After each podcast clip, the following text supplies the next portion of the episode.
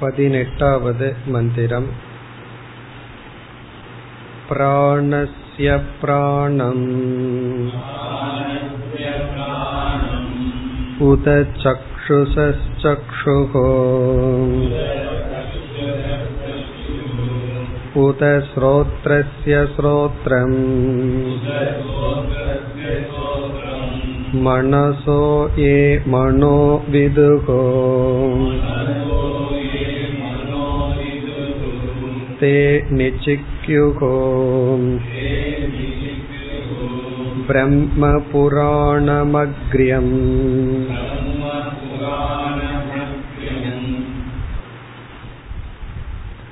இந்த மந்திரத்தில் பிரம்மத்தினுடைய சொரூபம் கூறப்பட்டது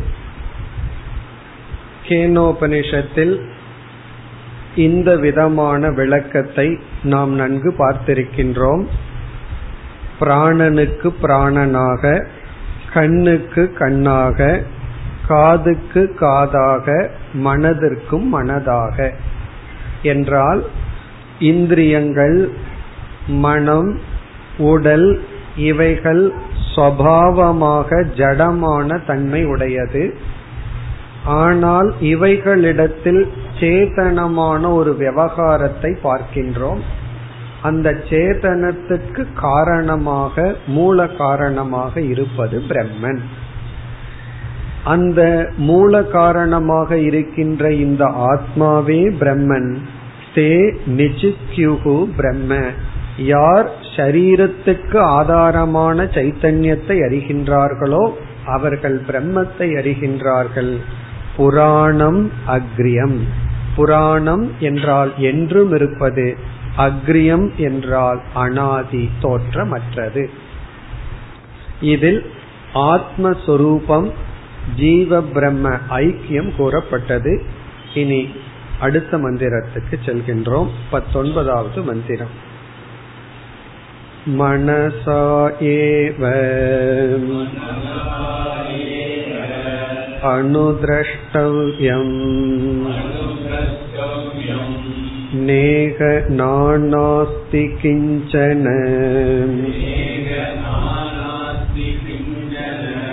मृत्योस मृत्युमाप्नोति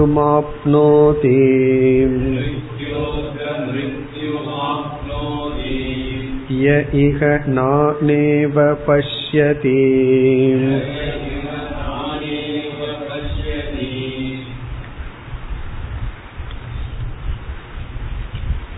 இந்த மந்திரம் கடோபனிஷத்தில் வந்துள்ளது. ஒரே ஒரு சொல்லில் தான் வேற்றுமை இருக்கின்றது. அங்கு மனசா ஏவ ஏதத் ஆப்தவ்யம் என்று வந்தது. இங்கு மனசா ஏவ அனுதிரஷ்டவ்யம். இந்த மந்திரத்தில் மூன்று கருத்துக்கள் அமைந்துள்ளது. முதல் கருத்து ஆத்ம ஞானசிய சாதாரணம் காரணம்.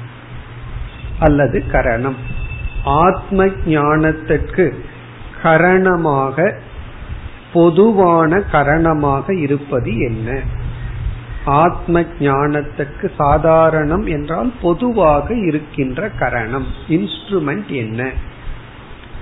இரண்டாவது ஜெகத் மித்யாத்துவம்.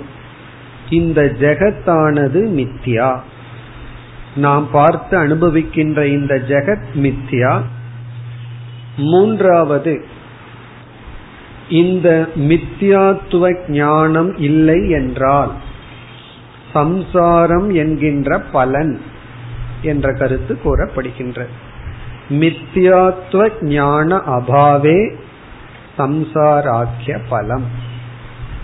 இந்த உலகத்தை அனுபவங்களை மித்தியா என்று நாம் புரிந்து கொள்ளவில்லை என்றால் சம்சாரம் என்கின்ற பலன். இந்த மூன்று கருத்து இந்த மந்திரத்தில் அமைந்துள்ளது.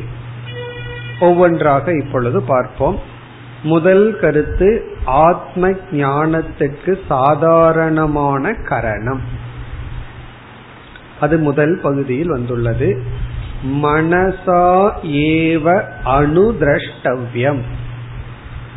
இந்த ஆத்மாவானது மனதினால்தான் மனசா ஏவ மனதால்தான் அணுதிரஷ்டவியம் அறியப்பட முடியும்.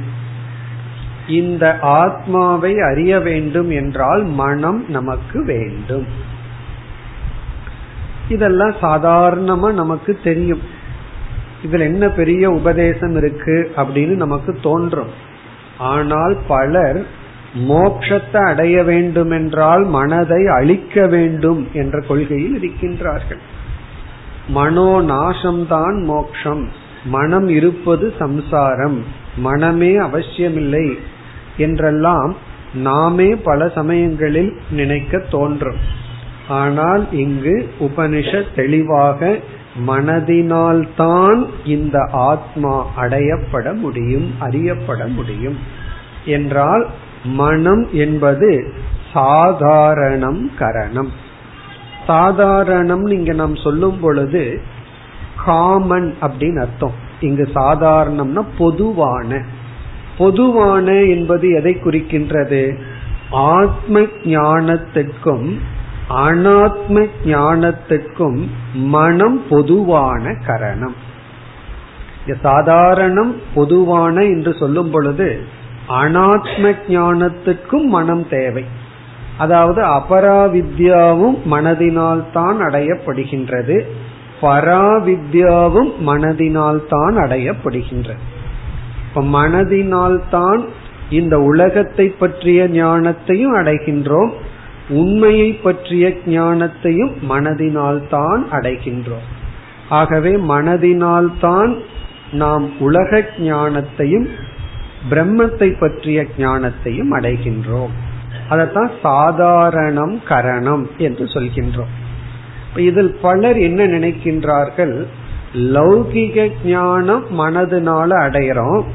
ஆத்ம ஞானத்தை வேற ஏதாவது ஒரு இன்ஸ்ட்ருமெண்ட்ல தான் அடையணும். அதற்கு வந்து அலௌகிகமான மனம் தேவை என்றெல்லாம் பல தவறான கருத்துக்கள் இருக்கின்றன. அதெல்லாம் இந்த இடத்தில் நீக்கப்படுகின்றது. மனதினால்தான் இந்த ஆத்மாவை அடைய முடியும். இந்த மனம் சாதாரணம் கரணம்னு சொன்ன உடனேயே நமக்கு ஒரு சந்தேகம் வந்துவிடும். அப்படி என்றால் அந்த மனது தானே என்னிடத்தில் இருக்கின்றது. அந்த மனதை கொண்டு லௌகிக ஞானத்தை நான் அடைந்து வருகின்றேன். ஏன் எனக்கு ஆத்ம ஞானம் வருவதில்லை? அந்த மனதை கொண்டு சாஸ்திரம் படிச்ச ஆத்ம ஞானம் ஏன் வருவதில்லை என்றால் அதற்கு பதில் சொல்லப்படுகின்றது. எந்த ஒரு அனாத்ம ஞானத்தை அடைய வேண்டுமென்றாலும் அந்த அனாத்ம ஞானத்துக்குரிய தகுதியை மனம் அடைந்திருக்க வேண்டும். அனாத்ம ஞானத்திலேயே ஒரு விசேஷம் இருக்கு. இப்ப நம்ம போய் திடீர்னு மெடிக்கல் காலேஜ்ல போர்த் இயர் அமர்ந்தோம்னு வச்சுக்கோமே. அவங்க பேசுறது ஏதாவது புரியுமான்னா புரியும். ஈஸு தட்டு அதுதான் நமக்கு புரியும். அவங்க பயன்படுத்துற ஒவ்வொரு சொல்லும் நமக்கு புரியாது. காரணம் என்ன? அந்த நான்காவது வருடம் வகுப்பை நம்ம புரிஞ்சுக்கணும்னா அந்த மனதுக்கு மூன்று வருடம் அதே கல்லூரியில படிக்கிற தகுதி வேணும். அல்லது ஒரு டாக்டர் போய் இன்ஜினியரிங் காலேஜ்ல போர்த் இயர் அமர்ந்தாருன்னு வச்சுக்கோமே என்ன புரியும்னா ஒன்னும் புரியாது. அப்படி அனாத்ம விஷயத்திலும் கூட அந்தந்த அனாத்ம ஞானத்துக்குரிய தகுதியை மனம் அடைந்திருக்க வேண்டும். அதே போல ஆத்ம ஞானத்தை அடைய வேண்டும் என்றால் அதற்குரிய தகுதியை அடைந்திருக்க வேண்டும். இதுல ஒண்ணு புதிதாக கிடையாது. அனாத்மாவுக்கு என்ன நியதியோ அதே நியதி தான் ஆத்மாவுக்கு. இனி அடுத்த கேள்வி ஆத்மாவுக்கு என்ன தகுதி? அதெல்லாம் உடனே நம்ம சொல்லி விடுவோம் என்ன தகுதி? சாதன சதுஷ்டய சம்பத்தி. இன்னும் சுருக்கமா சொல்ல போனா சுத்த மனசா. தூய்மையான மனதினால் இந்த ஆத்மாவானது அடையப்படும் அறியப்படும். அப்ப நம்ம இங்க என்ன சொல்றோம்? மனதினால் ஆத்மா அடையப்படும். மனம் என்பது ஆத்மாவை அறிய கரணம் என்று சொல்லும் பொழுது இங்கு சங்கரர் குறிப்பிடுகின்றார் பரமார்த்த ஞான சம்ஸ்கிருதேன மனசா அப்படின்னு எழுதுறார். பரமார்த்த ஞான பரமார்த்த ஞானம் என்றால் அழியாத பொருளை பற்றி. ஞான சம்ஸ்கிருதேன அதனால் தூய்மை அடையப்பட்ட மனதினால். பரமார்த்த ஞான சம்ஸ்கிருதேன மனசா. அனுதிரஷ்டவியம் இந்த ஆத்மாவானது அறியப்படும். பிறகு பல இடங்கள்ல உபனிஷத்துல எதோ வாச்சோ நிவர்த்தந்தே அப்பிராபிய மனசா சக மனதினாலும் அடையப்பட முடியாதுன்னு வாக்கியம் இருக்கின்றதே என்றால் அந்த வாக்கியத்துக்கு நாம் பொருள் கொடுக்கும் பொழுது அசுத்தமான மனதினால் அடையப்படாது என்பது பொருள். தூய்மையற்ற மனதினால் அடையப்பட முடியாது. அதாவது அந்த ஞானத்துக்கு தகுதியற்ற மனதினால் நாம் அந்த ஞானத்தை அடைய முடியாது. இது வந்து ஆத்ம விஷயத்தில் மட்டுமல்ல எல்லா ஞானத்துக்கும் பொதுவானது. எந்த ஒரு ஞானத்தை அடைய வேண்டும் என்றாலும் அந்த ஞானத்துக்குரிய தகுதியை மனம் அடைந்திருக்க வேண்டும். அப்படி இங்கு ஆத்மாவை அடைய அதற்குரிய தகுதி விவேகம் வைராகியம் போன்றவைகள் குறிப்பா ஸ்ரத்தை போன்றவைகள் எல்லாம் நமக்கு இருக்க வேண்டும். இப்ப இத்துடன் முதல் பகுதி முடிவடைகின்றது. மனசா ஏவ அணுதிரஷ்டவியம் இந்த ஆத்மாவை அடைய அல்லது அறிய சாதனை நம்முடைய மனம். இங்க அணு அப்படிங்கிற இடத்துல சங்கரர் வந்து பிரமாணத்தை எடுத்துக் கொள்கின்றார் சாஸ்திரம் குரு. சாஸ்திரம் குரு என்ற பிரமாணத்தின் மூலமாக தூய்மையான மனதினால் தான் அணுதிரஷ்டவியம் ஆத்மா அடையப்பட முடியும். ஏவ அப்படிங்கிறதுக்கும் பல இடத்துல பொருள் சொல்லலாம். மனசா ஏவ தூய்மையான மனதினால் தான் அணு ஏவ சாஸ்திரம் குருவினுடைய துணையினால் தான் திரஷ்டவியமேவ அதை பார்த்துத்தான் ஆக வேண்டும். இல்லை என்றால் மோட்சம் நமக்கு கிடைக்காது. இனி அடுத்த இரண்டாவது கருத்துக்கு செல்கின்றோம். முதல் வரியில் இரண்டாவது வரி ஜெகத்தினுடைய மித்தியாத்துவம் கூறப்படுகின்றது. நேக நானா அஸ்தி கிஞ்சன. நேக நானாஸ்தி கிஞ்சன. இந்த வாக்கியம் மிக மிக அழகான முக்கியமான வாக்கியம். அதாவது மித்தியாத்துவத்தை பற்றி கூறுகின்ற வாக்கியம். நானா என்றால் துவைதம் இருமை. நானா என்றால் வேற்றுமைகள். கிஞ்சன என்றால் சிறிதளவும். சிறிதளவும் ந அஸ்தி கிடையாது. நானா துவைதம் கிஞ்சன. சிறிதளவு துவைதமும் கிடையாது. இல்லை. சிறிதளவு துவைதமும் இல்லை. எங்கு இல்லை என்றால் ஈக ஈக என்றால் பிரம்மத்தினிடத்தில். பிரம்மணி. பிரம்மனிடத்தில் எந்த விதமான துவைதமும் இல்லை. இங்கு வந்து அஸ்தி என்ற சொல்லானது நிகழ்காலத்தை குறிக்கின்றது. அதாவது பிரளய காலத்தில் பிரம்மனிடத்தில் வேற்றுமை இல்லை என்று சொல்லலாம். ஆனால் இங்கு வந்து சிருஷ்டி காலத்திலேயே நாம இந்த சிருஷ்டியை அனுபவிச்சிட்டு இருக்கிற காலத்திலேயே இக இந்த பிரம்மனிடத்தில் எந்த விதமான துவைதமும் இல்லை. இது எதை குறிக்கின்றது என்றால் இந்த பிரம்மனிடத்தில் இல்லை என்று சொல்கிறீர்கள் ஆனால் நான் அனுபவிக்கின்றேனே என்பதுதான் உடனே வருகின்ற கேள்வி.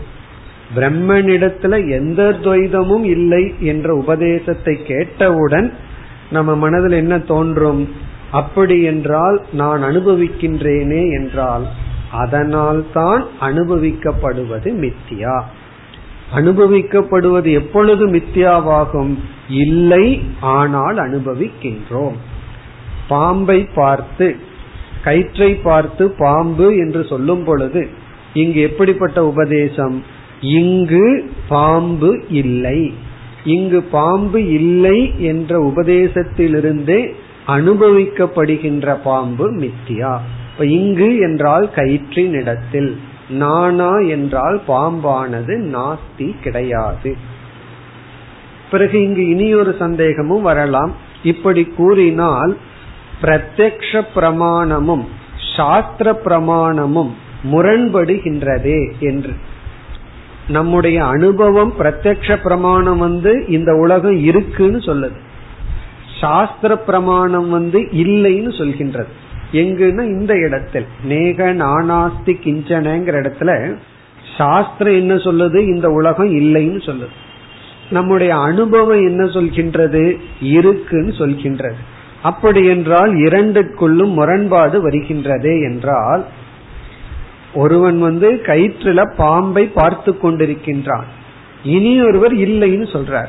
அப்ப இங்க முரண்பாடு இருக்கின்றது. இவருடைய அனுபவத்துக்கும் அவருடைய உபதேசத்துக்கும் முரண்பாடு இருக்கின்றது.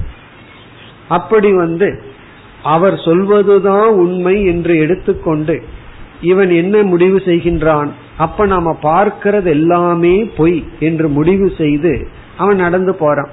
முன்னாடி ஒரு பெரிய சுவர் இருக்கு.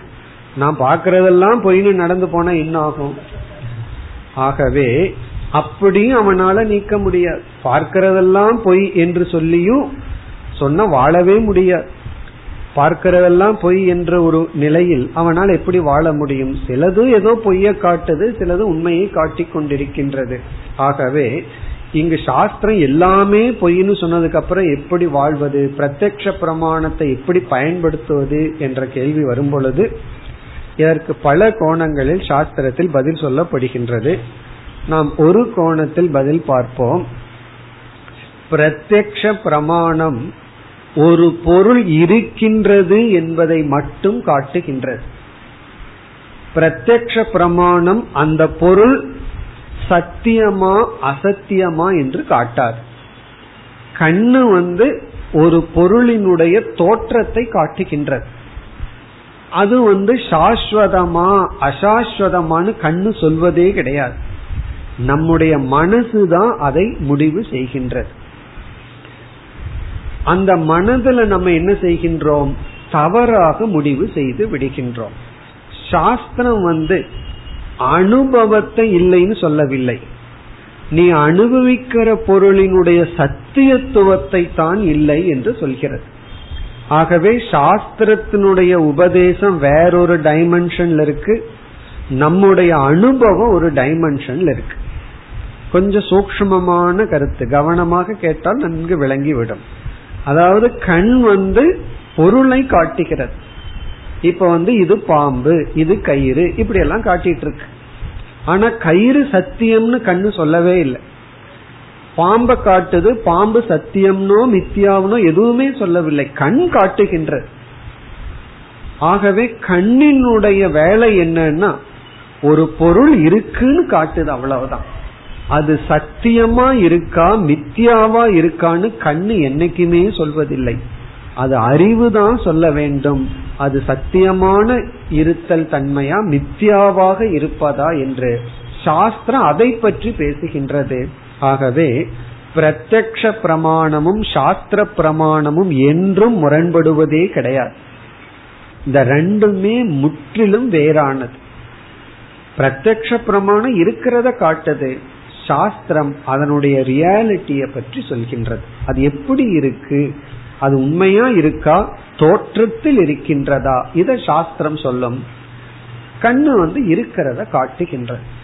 அதே போலதான் காது வந்து சப்தத்தை கேட்குது. யாரோ ஒருத்தர் ஒன்னு சொல்றாரு கேட்கிறோம். அவ்வளவுதான் காது செய்கின்றது. அவர் சொல்றது உண்மையா பொய்யான்னு காது கண்டுபிடிக்கவே முடியாது.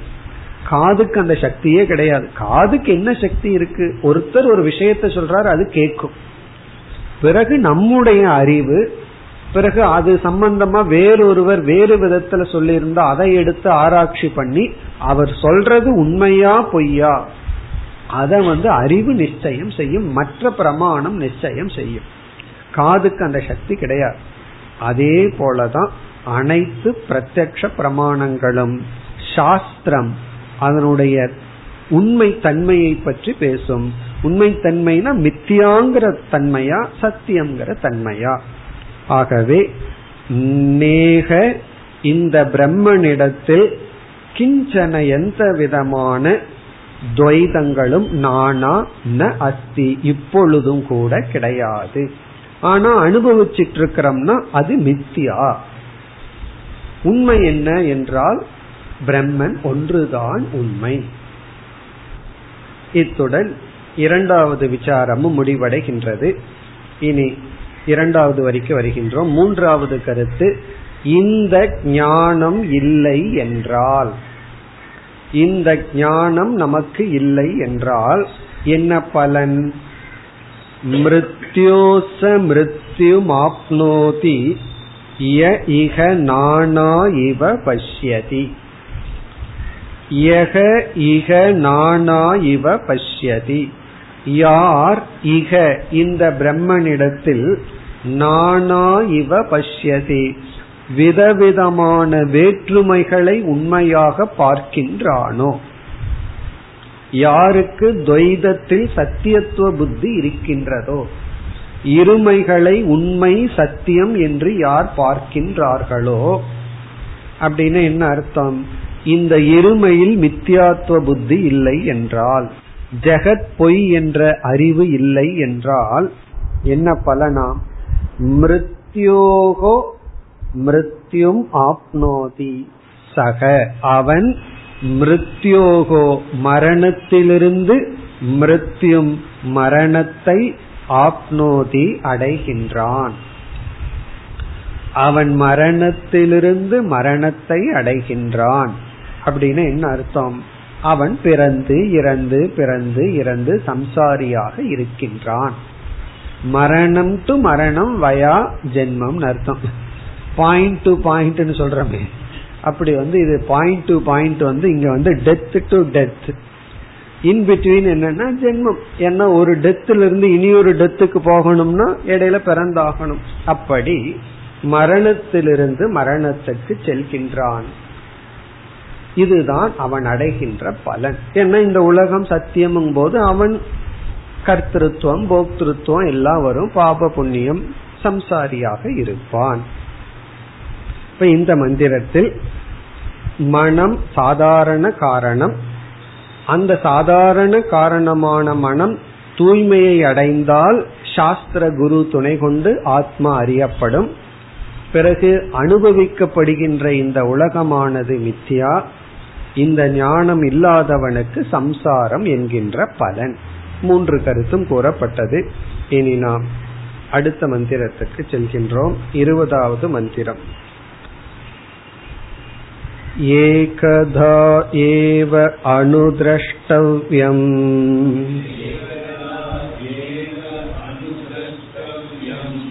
एतत् अप्रमयं ध्रुवम् विरजः पर आकाशात् अज आत्मा महान् ध्रुवः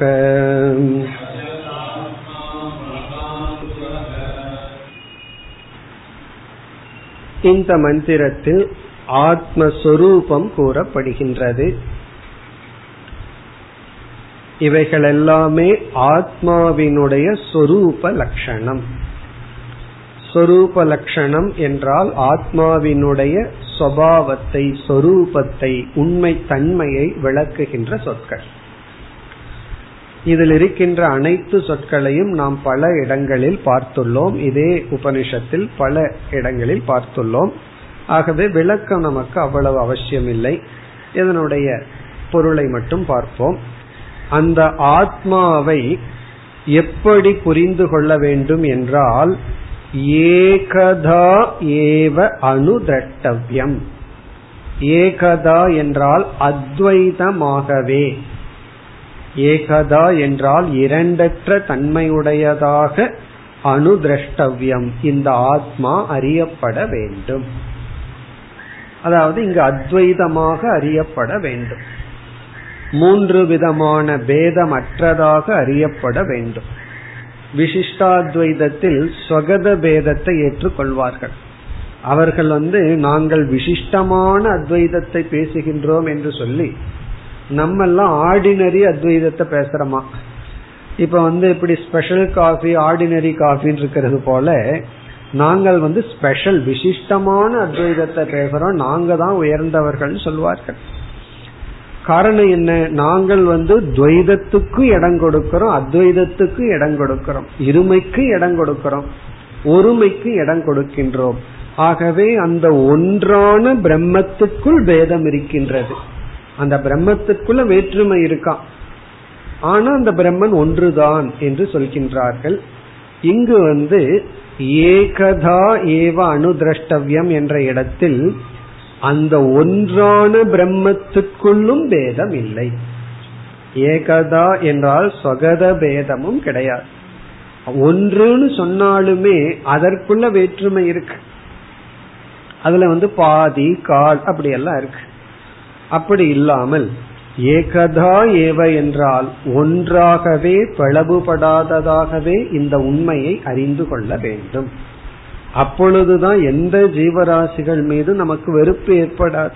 இல்லை என்றால் எனக்குள்ள ஒரு ஆத்மா உனக்குள்ள ஒரு ஆத்மா என்று ஆத்மா பல என்று ஏற்பட்டு விடும் இது வந்து ஆத்மாவினுடைய முதல் தன்மை அத்வைதம். மூன்று விதமான பேதம் அற்றது சொகத விஜாதிய சஜாதிய பேதங்கள் அற்றது.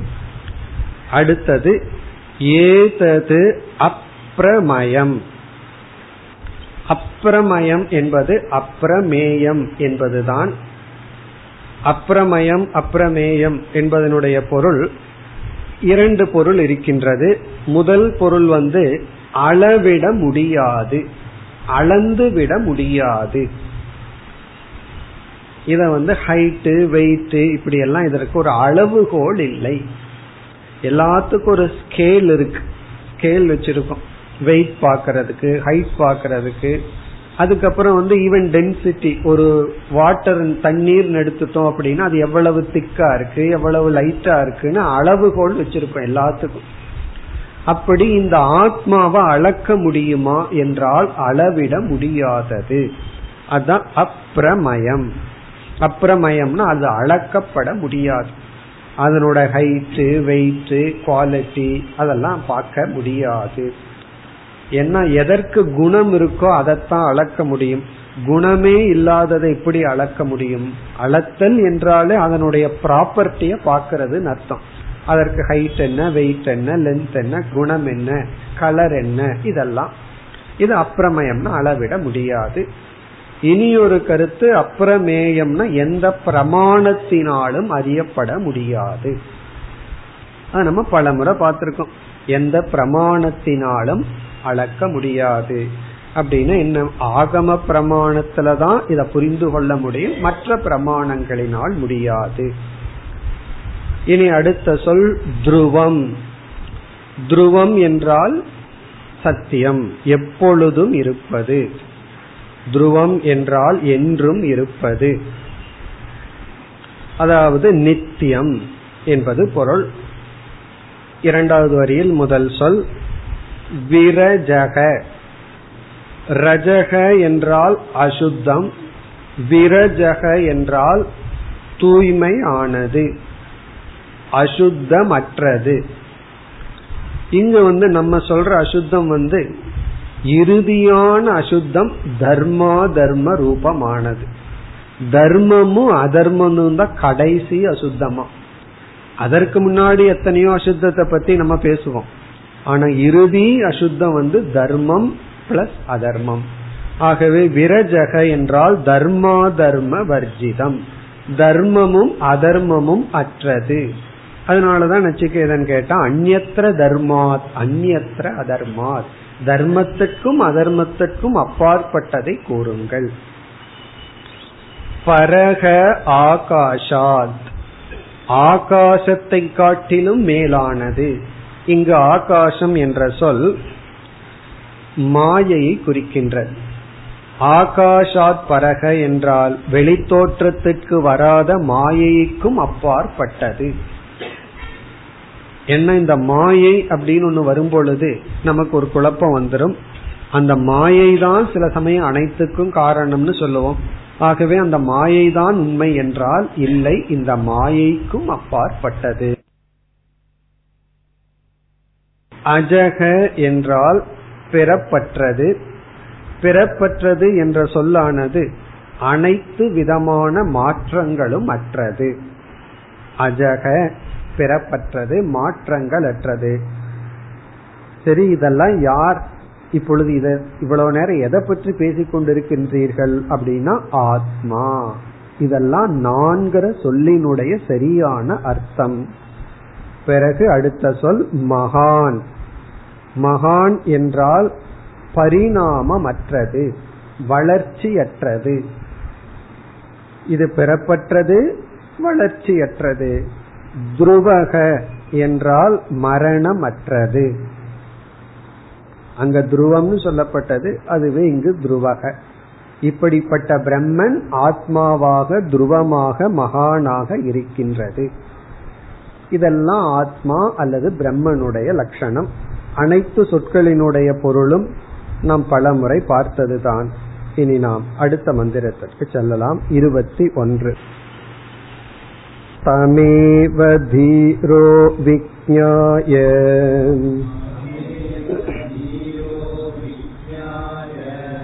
प्रज्ञां कुर्वीत ब्राह्मणः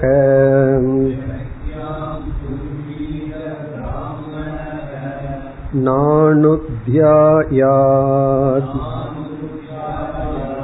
बहून् शब्दान् वाचो विग्लापनं हि तत्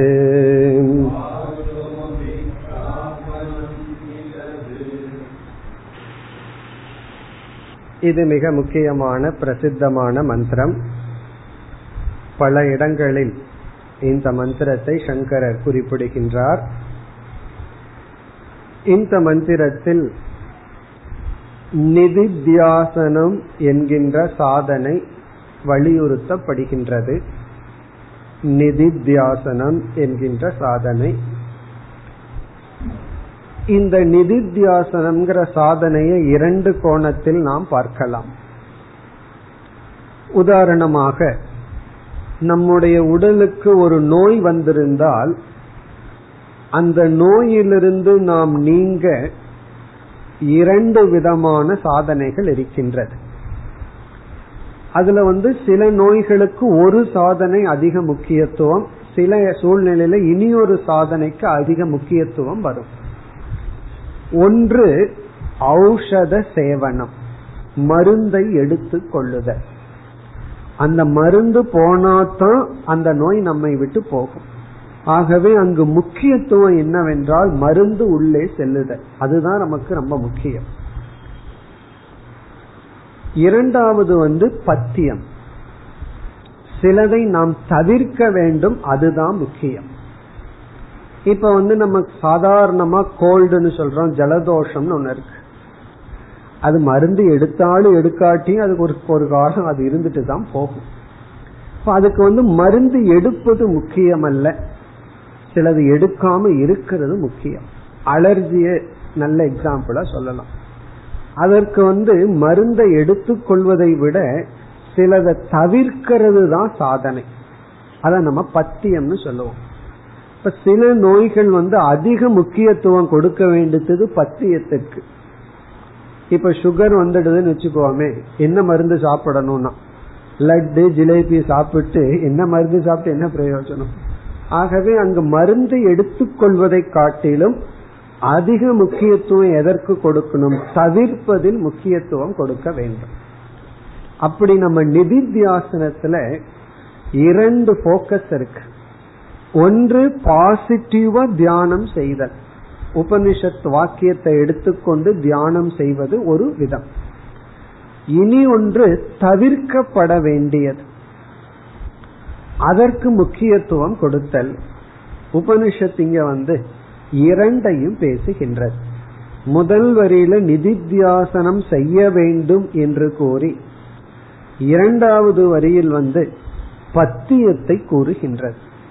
அந்த நிதித்தியாசனம்னு சாதனையை செய்யும் பொழுது எப்படிப்பட்ட பத்தியத்தில் நாம் இருக்க வேண்டும்? எதை தவிர்த்து இந்த சாதனையை செய்ய வேண்டும்? பல நோய்கள் வந்து நம்ம பார்த்தோம் அப்படின்னா மருந்தை விட அந்த பத்தியம் ரொம்ப முக்கியமா இருக்கும். பத்தியம் இல்லாமல் மருந்து சாப்பிட்டா பிரயோஜனம் இல்லை. முக்கியத்துவம் சில சமயம் அந்த பத்தியத்திற்கு செல்லும். அந்த இரண்டு கருத்தும் இங்கு கூறப்படுகின்றது. இது வந்து ஒரு பூர்ணமான மந்திரம். இதுல வந்து நிதித்தியாசனம் மட்டுமல்ல சிரவண மனநமும் கூறப்பட்டுள்ளது. இப்பொழுது மந்திரத்திற்குள் சென்றால் தமேவ தீரோ விஜாய தீரக. தீரக என்ற சொல் சத்துவ குண பிரதான சாதக சத்துவ குணத்தை பிரதானமாக கொண்ட சாதகன். தீரக சாதகன் சத்துவ குணத்தை கொண்டவன். அப்படின்னா இந்த மந்திரத்துக்கு முன்னாடி இவன் வந்து எவ்வளவோ சாதனைகள் செஞ்சு சத்துவ குணத்துக்கு வந்திருக்கணும். அவனை பற்றி பேசுகின்றது. சத்துவ குண பிரதான சாதக சத்துவ குணத்தை அடைந்த சாதகன் தம் ஏவ. இதற்கு முன் மந்திரங்களில் சொல்லப்பட்ட அந்த ஆத்மாவை. தம்னா அதை அதைன்னு இதற்கு முன்னாடி சொல்லப்பட்ட மந்திரத்தில் வர்ணிக்கப்பட்ட ஆத்ம தத்துவத்தை அதையே தான் விஞ்ஞாய தெளிவாக அறிந்து. இதற்கு முன் சொல்லப்பட்ட அந்த ஆத்ம தத்துவத்தை தெளிவாக அறிந்து. அதாவது ஞாத்துவா என்றால் அறிந்து வி என்ற சொல் சந்தேகம் இல்லாமல் அறிந்து. அப்ப விக்ஞாய அப்படிங்கிற இடத்துல சிரவணம் மனநம்ங்கிற சாதனை கூறப்பட்டுள்ளது. என்ன இவன் வந்து அறிதல் சிரவணத்தின் மூலம். விசேஷமாக சந்தேகம் இல்லாமல் அறிதல் வந்து மனநத்தின் மூலம். ஆகவே விக்ஞாய என்றால் சந்தேகம் இல்லாமல் அறிந்து. எப்படி சந்தேகம் இல்லாமல் அறிந்து? சிரவண மனநத்தின் மூலம் சந்தேகம் இல்லாமல் அறிந்து. இப்ப தீரனானவன்கிற இடத்துல நம்ம வந்து எல்லா சாதனைகளையும் கொண்டு வந்து சாதன சதுஷ்டய சம்பத்தியை கொண்டு வந்து சாதன சதுஷ்டய சம்பத்தியை அடைந்தவன் சாஸ்திரத்தை கேட்டு சாஸ்திரத்தை மனநம் செய்து அந்த ஆத்மாவையே அறிந்து பிறகு அவன் என்ன செய்ய வேண்டுமாம்? பிரக்ஞாம் குர்வீத பிராமணக. அந்த தீரனான இப்பொழுது பிராமணன் ஆனவன் என்ன இவன் பிரம்மத்தை அறிந்து விட்டான்? இப்ப தீரன் அப்படிங்கும் போது அவன் அதிகாரி. பிராமணக அப்படிங்கும் போது பிரம்ம ஞானி இந்த பிரம்ம ஞானத்தை இப்பொழுது அறிந்தவன் இந்த விக்ஞாயக்கு அப்புறம் அவன் பிராமணன் ஆகி விடுகின்றான். அப்பொழுதுதான் அவன் பிராமணன் ஆகிறான். எப்பொழுது? பிரம்மத்தை அறிந்து. பிறகு என்ன செய்ய வேண்டுமாம்? பிரக்ஞாம் குர்வீத. பிரக்ஞாம் குர்வீத என்றால் நிதித்தியாசனம் செய்ய வேண்டும். பிரக்ஞாம் குர்வீத என்றால் நிதித்தியாசனத்தில் ஈடுபட வேண்டும். அந்த பிராமணன் அதிகாரியாக இருந்து சிரவண மனநத்தின் மூலம் ஞானத்தை அடைந்தவன் பிரஜையை செய்ய வேண்டும். பிரஜாம் குர்வீதன குர்வீதன செய்ய வேண்டும். பிரஜா அப்படின்னா ஞான நிஷ்டாம். இங்க பிரஜா என்றால் உறுதியான அறிவு ஞானத்தில் நிலை பெறுதல் குர்வீதன குர்வீதன செய்ய வேண்டும். இவன் ஞான நிஷ்டையில் நிஷ்டையை அடைய வேண்டும். இந்த ஞான நிஷ்டைக்கு வந்து விளக்க ஆசிரியர்கள்லாம் கொடுக்கிற அழகான சில சொற்கள் என்னன்னா ஜிக்ஞாசா பரிசமாப்தி குர்வீத அப்படிங்கிற. ஜிக்ஞாசா பரிசமாப்தி என்றால் இந்த ஜிக்ஞாசா ஞானத்தில் உள்ள வேட்கை ஞானத்தை அடைய வேண்டும்ங்கிற ஆசை. நான் இதை தெரிஞ்சுக்கணும் இதை அடையணும் நான் மோட்சத்தை அடையணும் பிரம்மத்தை அடையணும் உண்மையை அடையணும்னு ஒரு ஆசை ஜிக்ஞாசா பரிசமாப்தினா அந்த ஆசைய பூர்த்தி பண்ணு. அப்படின்னு சொல்லப்படுகிறது. ஜிக்யாசா பரிசமாப்தி குர்வீத. அப்படின்னா நம்ம மனதுக்குள்ள நான் பிரம்மத்தை அடையணுங்கிற ஆசையை விட வேண்டும். அது நான் ரொம்ப நாளைக்கு முன்னாடியே விட்டுட்டேனேனா. அது எப்படி எப்படி விடணும்னா ஆசை அருமின் ஆசை அருமின் ஈசனோடு ஆகினும் ஆசை அருமின்னு சொன்னத அதனாலதான் நான் பகவான் மீது பற்றே வைக்கலைங்கிறதுக்கு அர்த்தம் அல்ல எப்படி ஈசனோட உள்ள ஆசையை அறுக்கணும்னா அந்த ஈசனை அடைஞ்சு ஆசையை நீக்க வேண்டும். பகவான் அடைஞ்சிட்டோம்னா பிறகு எதுக்கு அந்த ஆசை இருக்கும்? அப்படி இங்க ஜிக்ஞாசா தியாகம் சொல்லப்படவில்லை ஜிக்ஞாசா பூர்த்தி சொல்லப்படுகின்ற. ஜிக்ஞாசாவை விட்டுடுன்னு சொல்லப்படவில்லை ஜிக்ஞாசாவை பூர்த்தி செய். பூர்த்தி செய்கின்ற நிதித்தியாசனத்தில் ஈடுபட வேண்டும். ஏன்னா இந்த ஜிக்யாசா இருக்கிற வரைக்கும் நம்ம மனதுல வந்து நிறைவில்லை. முன்ன வந்து எனக்கு இது வேணும் அது வேணும்னு அழுதுட்டு இருந்தோம். துயரப்பட்டுட்டு இருந்தோம். எனக்கு இந்த வீடு வேணும் கார் வேணும் ஜாப் வேணும். இப்ப என்னன்னா மாறி இருக்கு துயரம். எனக்கு பிரம்மன் வேணும்.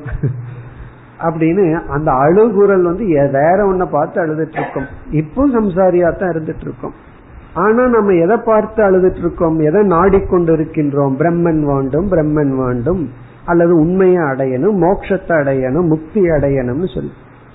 பக்தர்கள் பார்த்தீங்கன்னா சாதாரண ஆளுகளை விட அவங்க தான் அதிகமா அழுவார்கள். அழுதுள்ளார்கள் புலம்பல் அவர்களுக்கு அதிகமா இருக்கும். காரணம் என்ன? ஆர்டினரி மேன் ஆர்டினரி விஷயமா ஆர்டினரியா அழுகிறான். இவர்கள் வந்து எக்ஸ்ட்ராடினரி வேணும்னு எக்ஸ்ட்ராடினரியா அழுகிறார்கள். ஆகவே அந்த அழுகையை நீக்க வேண்டும். அது எப்போ நீங்கும்னா நிதித்தியாசனத்துலதான் நீங்கும். அப்ப நிதித்தியாசனம்ங்கிறது என்னவென்றால் நான் பிரம்மத்தை அடைய வேண்டும்ங்கிற ஆசையானது முற்றிலும் மனதிலிருந்து நீங்கும் அளவு அந்த பிரம்ம ஞானம் உறுதியாக வேண்டும். இப்ப யாராவது உனக்கு பிரம்மன் வேணுமானா வேண்டாம்னு சொல்லணும். காரணம் என்ன? நான் தான் அடைஞ்சாச்சே. இப்ப ஈஸ்வரன் வேணுமான்னா வேண்டாம் அந்த ஈஸ்வரனை நான் அடைந்து விட்டேன். பிரம்மத்தை நான் அடைந்து விட்டேன். இப்ப எதுவுமே வேண்டாம். ஏன்னா நான் அந்த பிரம்மத்தை அடைந்து விட்டேன் என்று. பிறகு சொரூப அபிவெக்தின் குர்வீத. இனி ஒரு சொல். சொரூப அபிவெக்தின்னா நம்முடைய சொரூபமானது என்றுமே வெளிப்படும் அளவு ஞான நிஷ்டை அடைய வேண்டும். எல்லாத்துக்குள்ளயும் அதே பிரம்மன் தான் இருக்கு. ஆனா அந்த சொரூப அபிவக்தின மேனிபெஸ்டேஷன் அந்த சொரூபத்தினுடைய வெளிப்பாடு தான் இல்லை. ஞானிக்கும் அஜானிக்கும் என்ன வித்தியாசம்? ஞானிக்குள்ளயும் ஆத்மாதான் அதே ஆத்மாதான் அஜானிக்குள்ள இருக்கு. ஆனா அஜானி துயரப்படுகின்றான் ஞானி துயரப்படுவதில்லை. காரணம் இந்த ஆத்மா வெளிப்பட்டதாக இருக்கின்றது. அங்கு ஆத்மா வெளிப்படவில்லை. எங்கு வெளிப்படவில்லைனா அறிவில். ஞானத்தில் ஆத்மா வெளிப்பட்டுள்ளது. ஆகவே அவன் எப்பொழுதும் அந்த பூர்ணமாக தன்னை பார்க்கின்றான். அவன் தன்னை அபூர்ணமாக பார்க்கின்றான். காரணம் இந்த ஞானத்துக்கு இந்த ஆத்மா வெளிப்படவில்லை. இப்படி மனதில் இருக்கின்ற அனைத்து சோகங்களை நீக்கும் நிதித்தியாசனத்தில் ஈடுபட வேண்டும். இப்ப முதல் வரியில வந்து முழு ஞான யோகம் வந்தாச்சு. தீரகங்கிற சொல்லல வந்து கர்மயோகம் உபாசனா அதிகாரித்துவம் எல்லாம் வந்தாச்சு. விக்ஞாய அப்படிங்கிற சொல்லல வந்து சிரவண மனநம்ங்கிற சாதனை. சமேவங்கிற சொல்லல ஆத்மஸ்வரூபம். அத போன மந்திரத்திலிருந்து எடுத்து இங்க போட்டுக்கணும். அப்ப ஆத்மஸ்வரூபம். இப்படிப்பட்ட ஆத்மாவை சிரவண மனநத்தின் மூலமாக சாதன சதுஷ்டய சம்பத்தியை அடைந்த சாதகன் அடைய வேண்டும் அறிய வேண்டும். பிறகு பிராமணக ஞானி. இந்த ஞானத்தை அடைந்த ஞானி பிரஜாம் குர்வீத ஞான நிஷ்டனாக மாற வேண்டும். ஒரே வரியில அனைத்தும் அடக்கியாச்சு. இனி இரண்டாவது வரிக்கு வந்தால் இங்கு வந்து நிதித்தியாசன காலத்தில் நாம் பின்பற்ற வேண்டிய பத்தியமானது பேசப்படுகின்ற. அதாவது எந்த பத்தியத்துடன் நாம் இந்த நிதித்தியாசனத்தை மேற்கொள்ள வேண்டும்? நிதித்தியாசன காலத்துல நாம இருக்க வேண்டிய பத்தியம். மருந்த சாப்பிடும் பொழுது எந்த பத்தியத்துடன் விரதத்துடன் எதை தவிர்த்து மருந்த சாப்பிடணுமோ அதே போல எந்த பத்தியத்துடன் நிதித்தியாசனம் செய்ய வேண்டும்? நானுத்யாயாத் பகூன் சப்தான். ந அனுத்தியாயாத் பகூன் சப்தான். பகூன் சப்தான் என்றால் பகு என்றால் பல. சப்தங்களை ந அனுத்தியாயாத் என்றால் படிக்க கூடாது சிந்திக்க கூடாது இங்கு சப்தம் என்றால் சாஸ்திரம் பகூன் சப்தான் என்றால் மற்ற சாஸ்திரங்களை தர்க்க சாஸ்திரம் போன்ற சாஸ்திரங்களை துவைதத்தினுடைய தன்மைகளை விளக்குகின்ற சாஸ்திரங்களை துவைதத்தை பற்றி பேசுகின்ற சாஸ்திரங்களை பகூன் சப்தான்னா இருமையை வர்ணிக்கின்ற இருமையை பற்றியே பேசுகின்ற சாஸ்திரங்களை அதாவது இந்த ஜெகத்து பொய்னு சொல்லாம இந்த ஜெகத்தை சத்தியமா எடுத்துக்கொண்டு பேசுகின்ற சாஸ்திரங்களை. எந்த சாஸ்திரம் வந்து ஜெகத்தை பொய்னு சொல்லுதோ அது வேதாந்த சாஸ்திரம். எந்த சாஸ்திரம் வந்து ஜெகத்தை பொய்னு சொல்லல உண்மைன்னு சொல்லல அது பொய்னு சொல்லாம ஜெகத்தை பற்றி பேசிக்கொண்டு இருந்தால் அதெல்லாம் வந்து பகூன் சப்தாங்கிற சொல்லில் அடக்கப்படுகின்றது. நம்முடைய எல்லா விதமான சயின்ஸ் எல்லா சாஸ்திரம் வேதாந்தத்தை தவிர மீதி அனைத்து சாஸ்திரமுமே ஜெகத்த உண்மை அப்படிங்கிற அடிப்படையில வச்சுட்டு பேசுகின்ற. அதுதான் பகூன் சப்தான். இப்ப வந்து பிசிக்ஸ் கெமிஸ்ட்ரி அப்படி எத்தனையோ சப்ஜெக்ட் இருக்கு. இதெல்லாம் பகூன் சப்தான். வேதாந்தத்தை தவிர மீதி எல்லா சயின்ஸ் எல்லா சாஸ்திரமும் பகூன் சப்தான்கிற சொல்லில் குறிப்பிடப்படுகிறது. பகூன் சப்தான் ந அனுத்தியாயாத் தியானித்து கொண்டோ படித்து கொண்டோ இருக்க வேண்டாம். இதனுடைய பொருள் என்ன தாற்பயம் என்ன என்று இப்பொழுது பார்ப்போம்.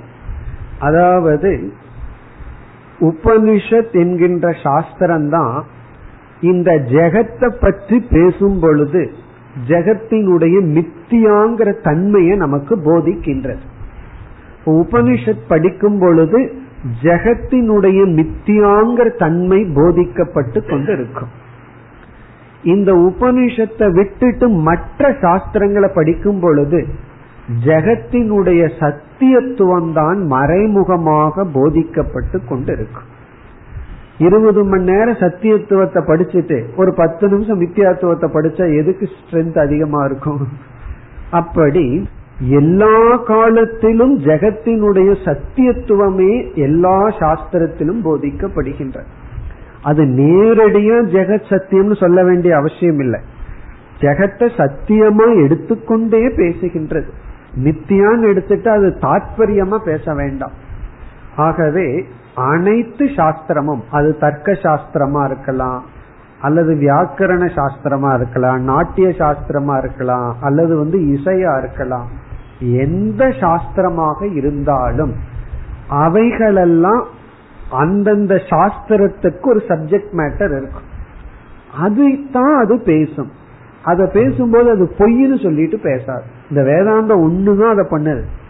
உலகம் பொய்ன்னு சொல்லிட்டு உலகத்தை பற்றி பேசும். நீதி எல்லாம் அதையே சத்தியமாக பேசும்.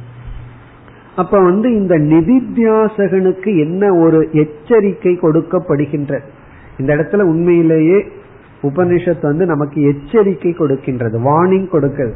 என்ன வார்னிங் என்றால் மற்ற சாஸ்திரங்களுக்குள்ள டீப்பா போகாது. பகூன் சப்தான்னு ரொம்ப ஆழ்ந்து சென்று விடாதே.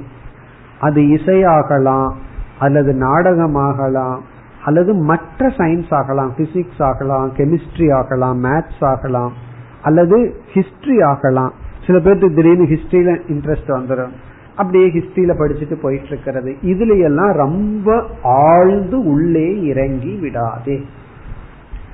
ந அனுத்தியாயாத்ன அனுத்தியாயாத்னா அதுல கமிட்மெண்டா நீ சென்று விடாதே.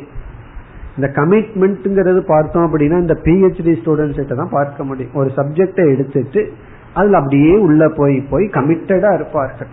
அதுதான் நம்ம கமிட்மெண்ட் சொல்றோம். அப்படி நீ வந்து வேதாந்தத்தை தவிர வேற சாஸ்திரத்துக்குள்ள ரொம்ப டீப்பா போகாது.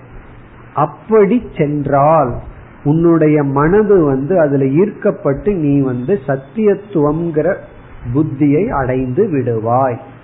இந்த மித்தியாங்னு போதிக்கப்பட்டதை நீ மறந்து விடுவாய் அப்படின்னு அர்த்தம். பிறகு இந்த இடத்துல சங்கரர் என்ன சொல்கின்றார்?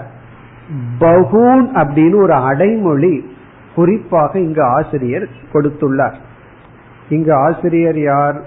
யார் யாருக்கு இங்க நடந்து கொண்டிருக்கின்றது உபதேசம்? யாக்ஞவல்கருக்கும் ஜனகருக்கும். இப்ப இங்க வந்து அவர் வந்து பகூன் அப்படின்னு சொன்னதிலிருந்து அல்ப சப்தம் அங்கீகாரம் செய்யப்பட்டுள்ளது அப்படின்னு சங்கரர் சொல்றார். அதாவது அல்ப அத்தியனம் அங்கீகிரியதேங்கிறார். அதிகமாக படிக்க கூடாதுன்னு சொல்வதிலிருந்து என்ன அர்த்தம்? அளவாக மற்ற சாஸ்திரங்களை நாம் கையாளலாம். என்ன மற்ற சாஸ்திரங்களை அளவா கையாண்டால் அது நமக்கு உதவியாக இருக்கும். இது நமக்கு எங்கிருந்து கிடைக்குதுன்னா முண்டகோபனிஷத்திலேயே அபராவித்யாவும் வேதிதவியம்னு அறிமுகப்படுத்தப்பட்டது.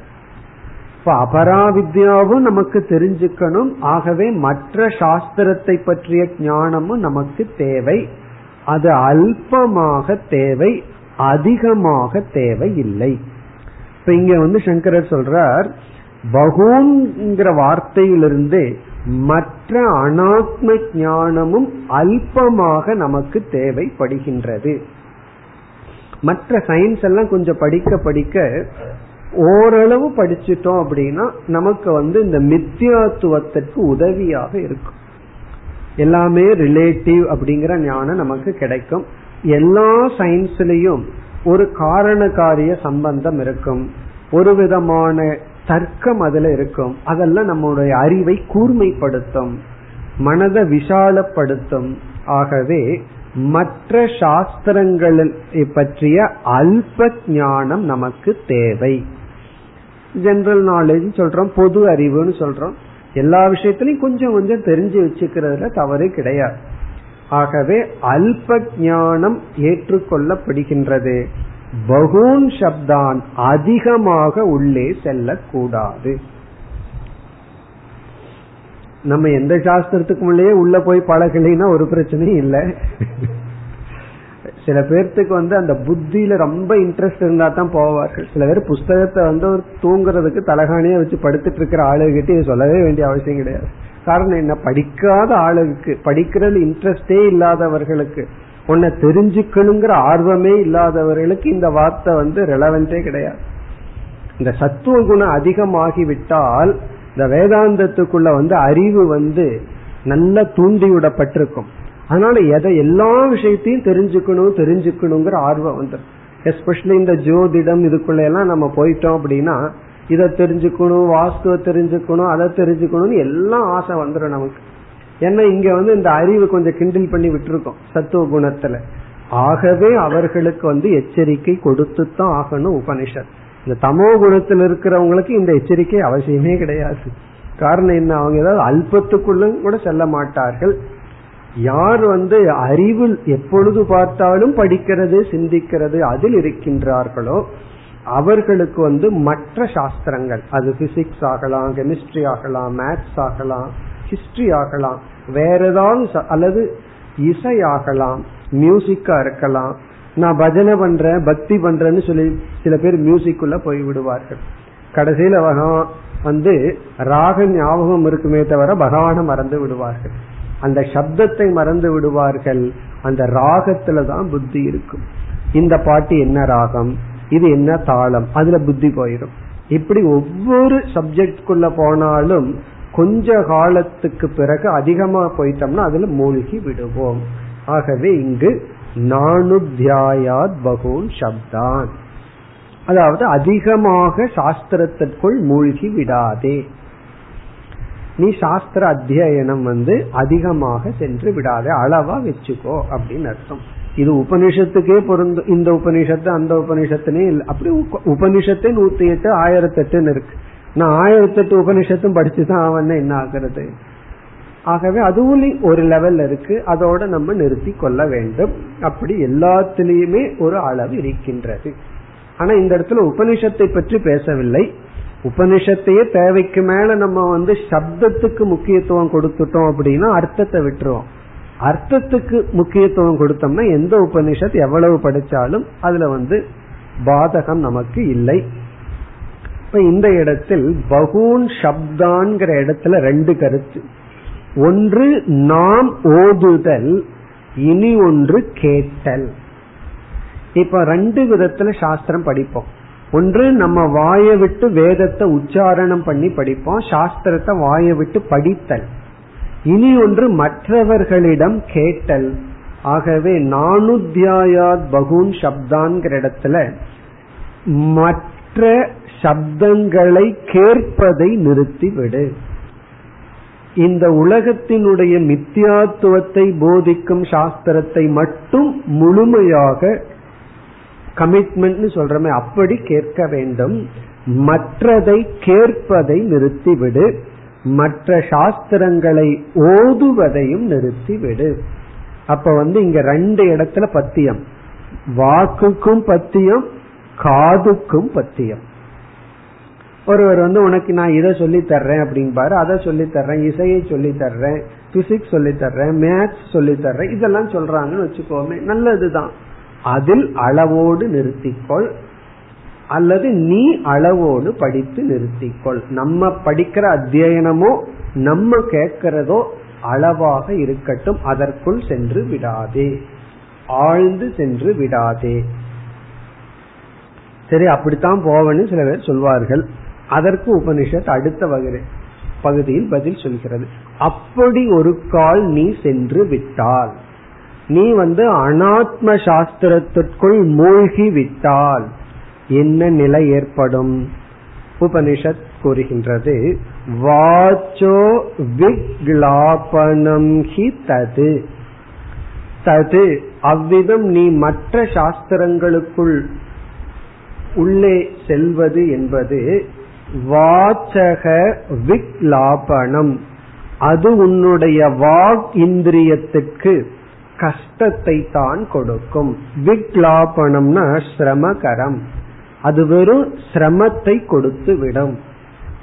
பிறகு வந்து உன்னுடைய வாக் உன்னுடைய மனம் உன்னுடைய எனர்ஜி நிதித்தியாசனத்துக்கோ ஆத்ம ஞானத்துக்கோ இருக்காது. ஏக ஜென்மா ஏக வித்யான்னு சொல்வார்கள். ஒரு ஜென்மத்துல ஒரு வித்தியில தான் நம்ம மாஸ்டர் அடைய முடியும். ஈவன் ஒரு டாக்டரே எடுத்துட்டோம் அப்படின்னா ஒன்ல ஸ்பெஷலைஸ்டா இருக்கும் போது அவங்களுக்கு மற்றது தெரியக்கூடாது. எனக்கு கண்ணும் தெரியணும் மூக்க பத்தியும் தெரியணும் நாக்க பத்தியும் தெரியணும் எல்லா பத்தியும் தெரியணும்னா அவருக்கு ஒன்னும் தெரியாதுன்னு அர்த்தம். இப்ப ஏதோ ஒண்ணுல போகும்போது மீதி எல்லாம் அவருக்கு ஜீரோ ஆயிரும். ஏதோ காமனா தெரியுமே தவிர அந்த ஒன்ல தான் அவர் வந்து டீப்பா இருப்பார். மற்றதெல்லாம் அவர் விட்டு விடுவார். இது என்னுடைய சப்ஜெக்ட் அல்ல. ஒரு ஒரு ப்ரொஃபஷனுக்குள்ளேயே அப்படி இருக்கு. அவங்களுக்கு இதைத்தான் உபதேசிக்கணும். நீ மற்றதுக்குள்ள போகாத. கண்ணை பார்த்தீங்கன்னா கண்ணை மட்டும் பார்த்துட்டு இருக்கு காதை பார்க்காத மூக்க பார்க்காத அதுக்கு வேற ஆள் இருக்கார்கள்னு சொல்லி சொல்லணும் அவருக்கு. அதே போல நீ வேதாந்தத்திற்குள்ள வந்தா வேதாந்தத்திற்குள்ளேயே டீப்பா போ. மற்றதற்குள் சென்றால் விக்லாபனம் அது உனக்கு கஷ்டத்தை சிரமத்தை கொடுத்து உன்னுடைய காலத்தை எடுத்து விடும் மேலும் அடுத்த வகுப்பில் தொடர்போம் ॐ पूर्णमधः पूर्णमिधं पूर्णात् पूर्णस्य पूर्णमादाय पूर्णमेवावशिष्यते ॐ शान्ति शान्ति शान्तिः